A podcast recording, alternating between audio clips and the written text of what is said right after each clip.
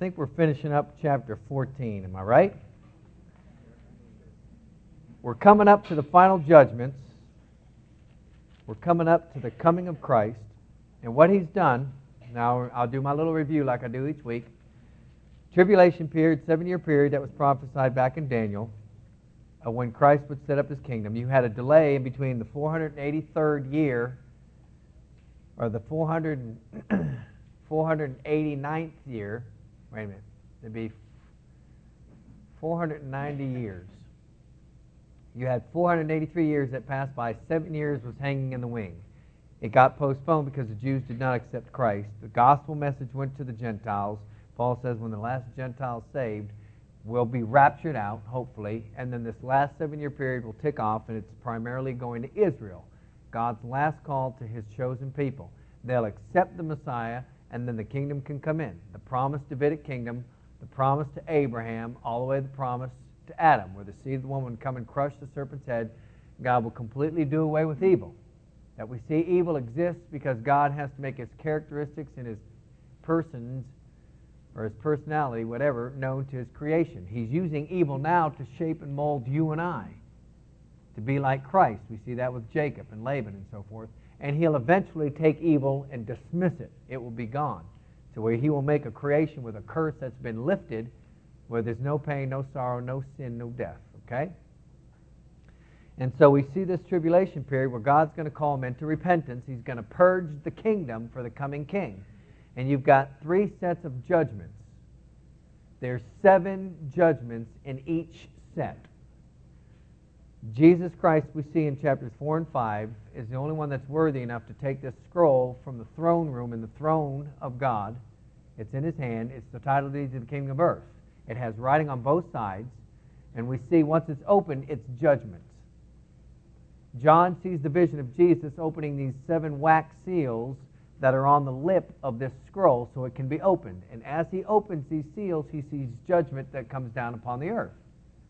And again, it's to call men to repentance, to judge evil men, because we know that the promises of God is he'll eventually do away with evil, and to purge the kingdom for the coming of the king.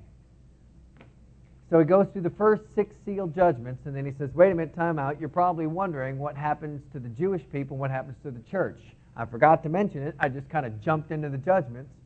Let me put a pause here and go back. And then he sees the 144,000 Jewish people sealed, 12,000 from each 12 tribe of Israel. And then he sees a multitude before the throne from every tribe, language, and tongue. That's the rapture of the church. And then he says, All right, let me pick back up. He opens the seventh seal, and with that, seven angels come out. Each one of them has a trumpet. And as each angel blows this trumpet, he sees more judgments come down upon the earth. And between the sixth and the seventh trumpet, he does the same thing. He goes, Wait, I forgot to tell you about a couple of other events. And you see an angel come down with his, his, his uh, foot on the land and on the sea. And again, that's an encouraging vision to show that, yes, even though all this, what seems to be chaos and bad things that are coming down on the planet looks crazy, God is in control. Foot on the land and on the sea. And then we also see two witnesses that come up, and they're going to prophesy for three and a half years. It's God's final call to Israel, final call to mankind. Repent, come under the auspices of God and the throne of Christ. Okay, then he picks up with the seventh trumpet, and the seventh trumpet blows, and you see seven angels come out, and they have the final judgments of God. There's seven bowls, and each one's going to pour its bowl out on the earth, and when the last bowl is poured out, that's it. But what he does in between the seventh trumpet being blown and the bowls being poured out, he says, Time out. Let's stop the whole show. In chapters 12 through 14, he goes through seven primary characters in this entire play. And he shows you Satan and his role. He shows you the woman, which is Israel, that's going to give birth to Christ, but Satan tries to kill. That's Herod when Jesus was born, killing all the boys two years and under. And then we see Jesus ascending to the throne where he sits, and he goes right to the tribulation period, and he shows Satan's dealings with Israel, the woman, during the tribulation period. Then he shows this beast, this political leader that comes up from the sea, Gentile nations in his role. He is going to unite the world economically, politically.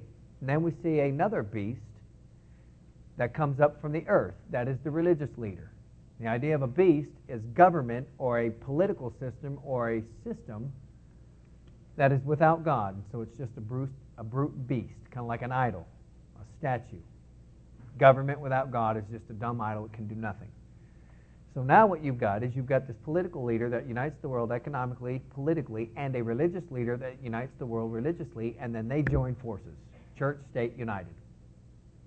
The idea here is what you'll see in the end times is a thrust or a movement towards man bringing peace amongst all the nations and uniting us economically. We're here. We're close to it. We're moving towards it. And then what we see, let's see, that's four characters. And then we see the 144,000 that are at Zion with Christ when he comes down. Then we see uh, the angels and their role that they call out three woes. That you have got a heavenly announcement of the gospel, calling men to repent, calling men to come to faith. Okay? And then what you see is the final character, last but definitely not least, Christ and his coming. Now you've got two comings, or two, I shouldn't say two comings, you've got two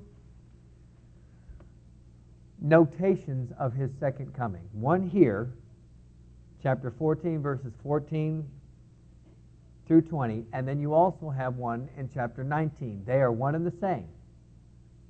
Because remember here, he's in a parenthesis. He's not following any chronological lines in chapters 12 through 14. He's simply just announcing to you the characters and he's giving you their role. He's giving you a synthesis of what they do and what part that they play. And in chapter 15, he's going to pick back up chronologically. So let's look at 14, the coming of Christ, which chronologically happens in chapter 19 which means that's after the bowls that are poured out, the destruction of Babylon, the destruction of the political system, the destruction of the religious system, and then Christ comes. Okay? All right, let's look at it. Verse 14. So far, so good? I'll try to do that each week. I know it burns up some, a good portion of our time and it slows us down a little bit from getting to the end, but I'd rather do that so that you understand it because this is a very important book for us today because a lot of these things are happening and it's a great witnessing tool because you can take this out and show them, say, look at all these events that were recorded 2,000 years ago that are happening exactly like they were written. Ha ha ha ha. What about that? See? Get right in their face. Be bold. Verse 14, he says, I looked, and there before me was a white cloud, and seated on the cloud was one like the Son of Man with a crown of gold on his head and a sharp sickle in his hand. So the crown of gold on his head is representative of what? He is a governor. He's a governor or he's a ruler. Okay, he's going to govern and rule the earth. Now, him sitting on the cloud, what uh, what language is that from? Anybody remember? I'll read it for you. Daniel chapter 7. Uh, let me see. Verse 13. Don't turn there, I'll just read it. In my vision at night I looked, and there before me was one like the Son of Man, coming with the clouds of heaven. And he approached the Ancient of Days, which is God, and was led into his presence. And he was given authority, glory, and sovereign power. All peoples, nations, and men of every language worshipped him. His dominion is an everlasting dominion that will not pass away, and his kingdom is one that will never be destroyed. Okay? So he says, He looked, and there before him was a white cloud. Seated on the cloud was one like the Son of Man, with a crown of gold on his head and a sharp sickle in his hand. That is Jesus Christ. He's got a crown of gold on his head. He's going to rule the planet. He's got a sharp sickle in his hand. Now, you remember what a sickle is? Some of you farmers, you see it. Death carries it. Okay? It's that long stick with a handle, and it's got that half moon blade on it, and you just, they used it to harvest wheat. What do you think he's going to use that for? Well, he tells you later on he's going to harvest the grapes, which is the peoples, and he's going to throw them in a wine press and he's going to stomp them. Judgment time has come. He's going to rule, but he's going to judge. It says in John 5:22 that God has not God does not judge any man, but he has appointed all judgment unto the Son. Just like everything was created through Jesus Christ, for him, to him, and of him. Um, Romans 11:36 and Colossians 1:15. also all things will be judged through him. Jesus said many times, I did not come to judge the first time he came. He came to save. He came to seek and save that which is lost. He went out like a lamb. He comes back like a lion. He come to judge. Now remember, four offices of Christ prophet, priest, king, judge. Prophet, priest, his first coming. King, first judge, then king on the second. That's what you see here. The sickle, he's judging. The crown, he's ruling. Okay? It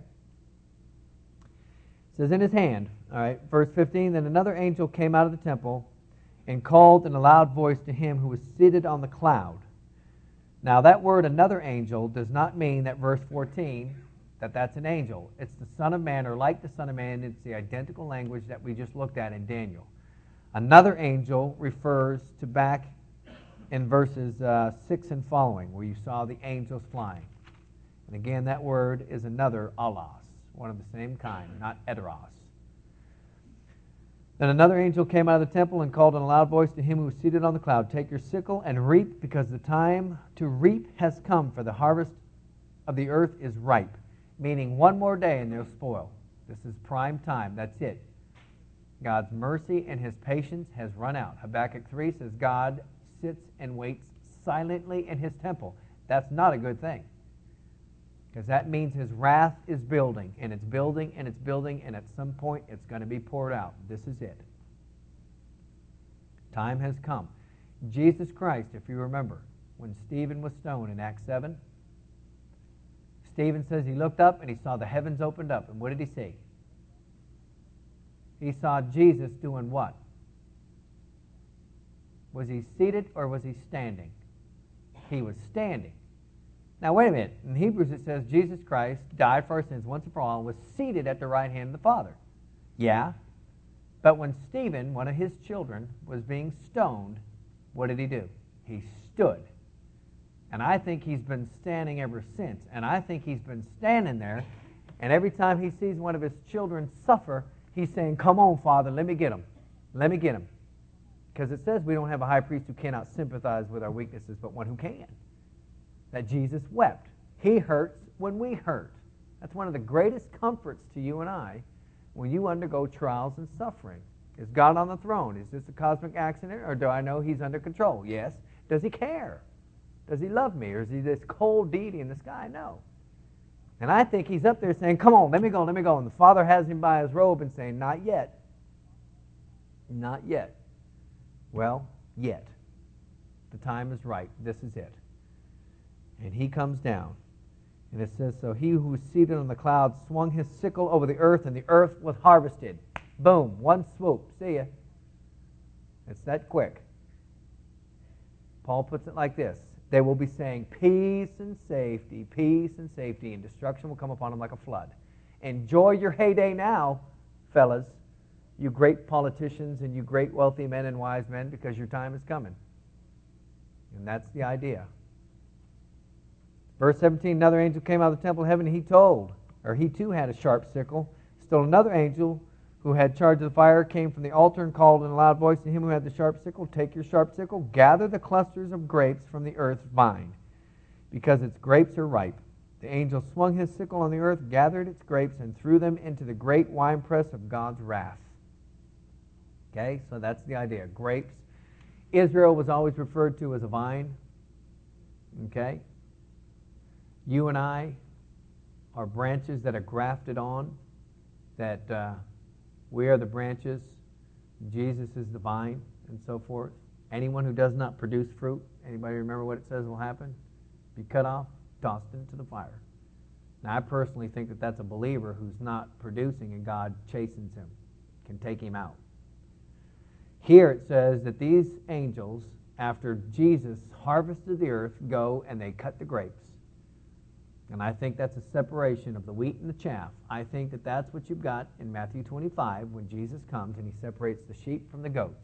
I think it's Matthew 13 where you've got a great harvest of fish and you separate the good ones from the bad ones. I think it's Matthew 12, I think it's 12 or 13, where you've got the weeds and the wheat that are growing together and they're harvested and they're separated. He takes the grapes and he puts them in the wine press. And it says, verse 20, that they were trampled in the winepress outside the city, and the blood flowed out of the winepress, rising as high as the horses' bridles for a distance of 1,600 stadia. That's about 180 miles. That's the exact distance of the Megiddo Valley. If we get to go out in Israel in July, who knows? We will go to a place called Mount Carmel, and you'll look out towards the Mediterranean Sea, and you will see this valley of Megiddo. Megiddo literally means uh, slaughter mountain. And it's this valley, and it's shaped like an arrow. It's 180 stadia. Napoleon Bonaparte said that it was the greatest place to have a great war because all weaponry could be brought in from all sides and so forth. That's going to be called the Battle of Armageddon. I think that's what you have here. And it says that God judges the wicked. He comes and he stomps on them like you would stomping grapes, and the juice from the grapes flows out, and the blood from this slaughter flows out 180 miles as high as the horse's bridle. Now, that doesn't mean a horse that's standing up. Because if there's that much carnage, what's happened to the animals? Okay, they're on their side. So that's what you've got. Now go to 19, and let me show you. Same event.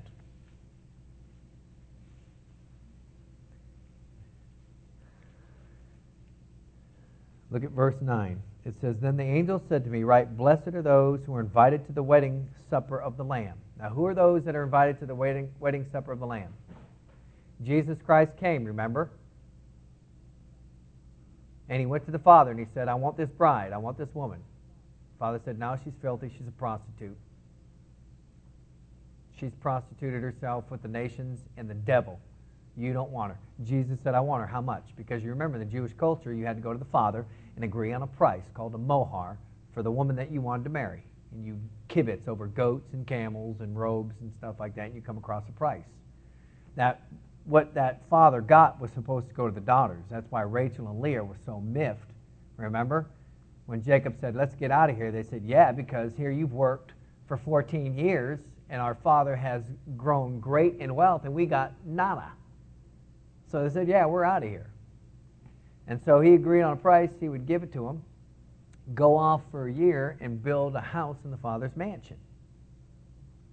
And then he would come on a time and day she knew not of. She had to be ready with her bridesmaids and so forth. He would come with his groomsmen, and he, with a loud shout, would yell to her from the window, or from the ground up to the window. She would come down. There'd be this huge parade through town, a wedding feast at the father's mansion. They would go in and consummate the marriage and come out and have a great feast. Here you have the wedding feast of the Lamb. Jesus Christ right now is making the proposal Will you marry me? And all you have to do is what? You say yes. And in John 14, he says to his disciples, In my Father's mansion, many rooms, I'm coming to get you and bring you to there. If it wasn't true, I wouldn't tell you. And so he came and he went to the father. He went to the father and said, What's the price? I want her. Father said, It's going to cost you your death. He says, It is done. And he paid the mohar, the price for the bride. He purchased us from among men, it says.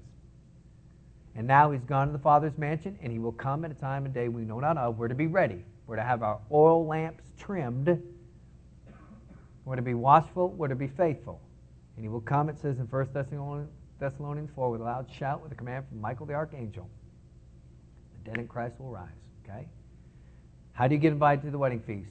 Got to have the right wedding clothes on. You, you just simply must say yes. Jesus says, Will you marry me? Yes. All right? That's that simple. I did that. I married uh, John and Vonda yesterday. And I love doing weddings because I give a gospel message. I got. They ain't going anywhere until I pronounce those two man and wife. I got captive audience. And so when I do a wedding, I like to bring out that story. And I give the gospel presentation. I say, all you have to do, I said, the wedding proposal is out there. The wedding feast will come. You must simply just say yes. And here he says it. Now he added, These are the true words of God.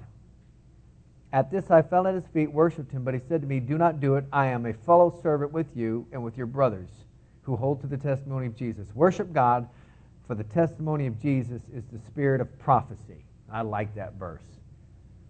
Because the Old Testament prophets, Jesus said, from Moses to Zechariah, spoke of me. He says to the Jews, You diligently search the scriptures in hopes of finding some kind of great omen, but guess what? Those scriptures talk of me, and I'm the fulfillment of them. Now here it comes.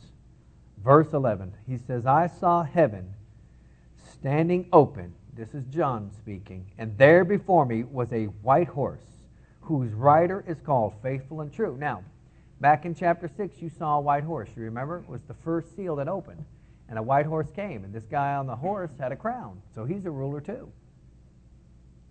Is this the same person? No, it's not. Because that person in chapter 6 is bent on a conquest. And he is the Antichrist. People are going to think that he is Christ. In 2 Thessalonians chapter 2, it says he goes into the temple and proclaims to be Christ. And he deceives many. But he is not. Here is the true Christ. Now, when a, when a person would come in on a white horse, it was victory. When they drove, or when a king rode on a donkey during peaceful times, uh, it showed rulership there. Jesus came in on a donkey, remember? Palm Sunday. They rejected him. Went into the temple, said, Jerusalem, Jerusalem, if only you would have known on this day what would have brought you peace. Now it's hidden. They rejected him. Now he comes down on a white horse, meaning victory is implied. It's done. There's no battle. He stomps them. And it's interesting down the road here, you're going to see that the, uh, that the peoples of the earth that are fighting are going to literally turn their guns and try to blow Jesus out of the sky. Huh. Now watch. I saw heaven standing over there before me was a white horse whose rider is called Faithful and True. With justice he judges and he makes war. Remember? Crown on his head, sickle in his hand. His eyes are like blazing fire. And on his head are many crowns. He has a name written on him that no one knows but he himself. Now, what are the many crowns that are on his head? He's ruler over all the nations, over all the world. Uh, his eyes are like blazing fire. Remember what that means? We saw that in chapter 1. God is omniscient. He sees all. What's fire? It's judgment. No one escapes. Says he's dressed in a robe, or he has a name written on him that no one knows but himself. Who is he? Later on, it says he's King of Kings and Lords of Lords. That's Jesus Christ. Okay, he's dressed in a robe dipped in blood because he just stomped on him from hip to thigh. We saw that in chapter 14, verse 14, or uh, on down, I think it's verse 20. And his name is the Word of God. Who's the Word of God? John. And the Word became flesh and dwelt among us, and we beheld his glory. Glory as of the only begotten from the Father, full of grace and truth. Who is it? It's Jesus Christ. Verse 14 The armies of heaven were following him, riding on white horses and dressed in fine linen, white and clean. Now, who is that? Are those angels? Now, they're on white horses and they have a robe that's dressed, or they're dressed in a robe, white and clean, fine linen. Who is it? It's us. How do you know? Well, look at verse 8. It says, Fine linen, bright and clean, was given her to wear. That's the church. Fine linen stands for the righteous acts of the saints. So, guess what? Here comes Jesus. Here's the scene. Now, let me give you a chronological line. I believe the rapture will happen. The Jewish people, the veil will be lifted, and they will come to Christ. And they will have the Holy Spirit dwell within them, and they will be sealed. You will have the seven year tribulation period that will happen. During that time, I believe we're in the Father's mansion. We're receiving our rewards. At the end of it, I believe Jesus Christ comes down and all those who are raptured up, I think from Adam forward, because 1 Thessalonians 4 says, those who are dead in Christ rise first. Old Testament, those look forward to Christ. New Testament, those who look back at him. Dead in Christ rise first, and we who are left, who are still alive, get snatched up with them. And so we're in heaven. So those people who are in heaven during the seven year period are glorified bodies of Adam forward. All those who have died in Christ come up out of the grave with a glorified body. Those who are left on the planet, you know, you got that Left Behind movie that's coming that's out now. I don't know if you've seen it, the LaHaye series. We get a new body in a flash and a twinkling of an eye, you'll be changed. And we're caught up with them. So now you have all Old Testament believers that come out of the grave with a glorified body in heaven. Their souls, when they died, went to heaven. And their body comes up out of the grave, meets their souls. They've got an eternal, glorified body in heaven. We who are still left, our bodies are changed, and we have a glorified body. Now that's what's coming down with Jesus right here. There are the 144,000 that are still on the earth. There are those who come to faith during the seven year period that are still on the earth. When Jesus harvests the earth, in Matthew 25, it says, Two are going to be in a field, one will be sucked down to hell, the other will be left. The only people on the planet at this time are believers when he comes down. Now, you, later on, it's going to show that they're going to blow him out of the sky, but when he eventually lands, when he sets his feet on Mount of Olives, and he harvests the earth, that's all that's left. Okay? So that's the picture Christ coming on a white horse, and all believers with glorified bodies that have been taken up are coming down with him on white horses, meaning we're all victorious. When do the people that are on the earth get their glorified body? I don't know. Good question sometime, somehow. But what I want you to see here is Jesus Christ coming in the air on Pegasus, and he's flying. And you and I are on white horses flying with him. And at this point, I'm going to ask Jesus if I can buzz the tower. Because I'm flying without a plane. I'm flying without a hang glider. It's biblical. You see that? Now, watch this. We are the armies of heaven fallen. In Verse 15 Out of his mouth comes a sharp sword with which to strike down the nations. Two edged sword. It's a cleaver. It's not a little rhomphaia in the Greek.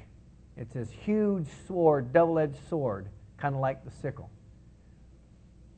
What's the sword that's coming out of his mouth? Is it a picture of Jesus having the sword coming out of his mouth and he's doing this? No. Why does it refer to this sword coming out of his mouth. What's coming out of his mouth? The Word of God. What does God judge the nations by? The Word of God. What's the standard? It's the Word of God. What happens to man when he departs from the Word of God? He gets judged by the Word of God. You know, you're watching these trials. I love watching them. And one of the things that amazes me, I mean, I get too emotional. I have to stop watching because I start throwing things at my TV. I won't break it. But you know, it's it's unbelievable to watch the two camps. You've got one that holds to a standard and to the law. This is it. You don't deviate from the left to the right. And then you have the other camp that molds and twists and shapes it to suit their own desires and to serve them. And then when it goes against them, they hide behind it. It's the most amazing thing I've ever seen. In Amos 7 8, God says that He has dropped a plumb line. It is the Word of God, it is the standard, it's a fixed point of truth, it's not up for discussion or debate. Here it is you've got one of two options. You either obey it and it will go well with you, or you disobey it and it will not go well with you. And that's what he will judge the nations by. And the nations will stand before him and go, but, but, but, but. Sorry, here it is. You've got a general revelation, a natural revelation without. You've got a conscience within, and you have a word of God that has been divinely inspired through man, written for you, and a spirit within you that illumines the truth. It says men will be without excuse. It says, He will rule them with an iron scepter. He treads the winepress of the fury of the wrath of God Almighty. On his robe and on his thigh, he has the name written King of Kings, Lord of Lords. Why is it on his thigh? Because that's the strength of a man. Remember, it's his legs. And Jesus, when he comes down, he comes down with his legs. He plants his feet on Mount of Olives. The angel in chapter 11 plants his feet on the earth and on the sea. Chapter 1, Jesus plants his bronze legs on the earth, authority over the planet that he will judge. Now, watch this. Verse 17, I'll end with this.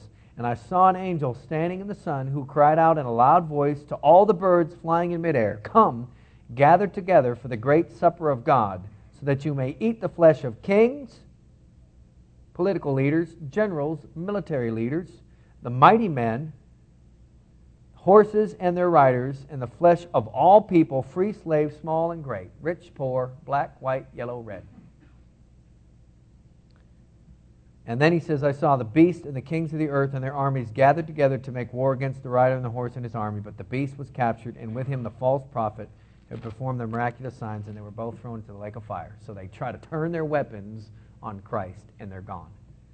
Now, here's the moral Second coming of Christ. One of two options. You are A, verse 9, invited to the feast.